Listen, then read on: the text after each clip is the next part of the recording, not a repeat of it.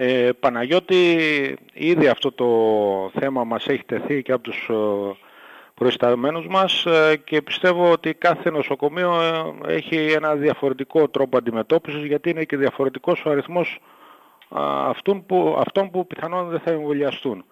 Ε, εγώ μπορώ να σου πω για το δικό μας το νοσοκομείο. Ε, ο αριθμός είναι σχετικά μικρός από τη σημερινή ενημέρωση που είχα ε, γιατί υπάρχουν και κάποια άτομα που θα εμβολιαστούν και σήμερα μέχρι την τελευταία στιγμή. Ε, πιστεύω ότι θα είμαστε σε ένα αριθμό γύρω στους 7 με 8 στο νοσοκομείο μας.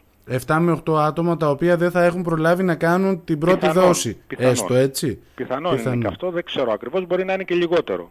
Είναι, αν μπορώ να έχω την απάντηση, γιατροί ή λοιπό προσωπικό. Κυρίως λοιπό προσωπικό.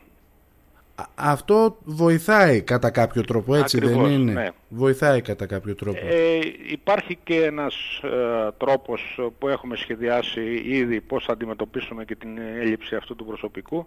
Οπότε παρόλο που θα ζοριστούμε λίγο, δεν θα έχουμε κάποιο ιδιαίτερο πρόβλημα στο να λειτουργήσουμε. Ωραία. Είναι πολύ αισιόδοξο το μήνυμα που μας ε, μεταφέρετε γιατί καταλαβαίνετε ότι υπήρχε μια, μια ανησυχία με τα όσα διαβάζουμε και τα όσα, τα όσα βλέπουμε τώρα. Έχει ξεκαθαρίσει τι θα ισχύσει από 1η Σεπτέμβρη για τα άτομα τα οποία δεν επιθυμούν να εμβολιαστούν Νομίζω κύριε είναι Κανταρά. ξεκάθαρο, δεν χρειάζεται να το ξανασυζητήσουμε. Είναι ξεκάθαρο.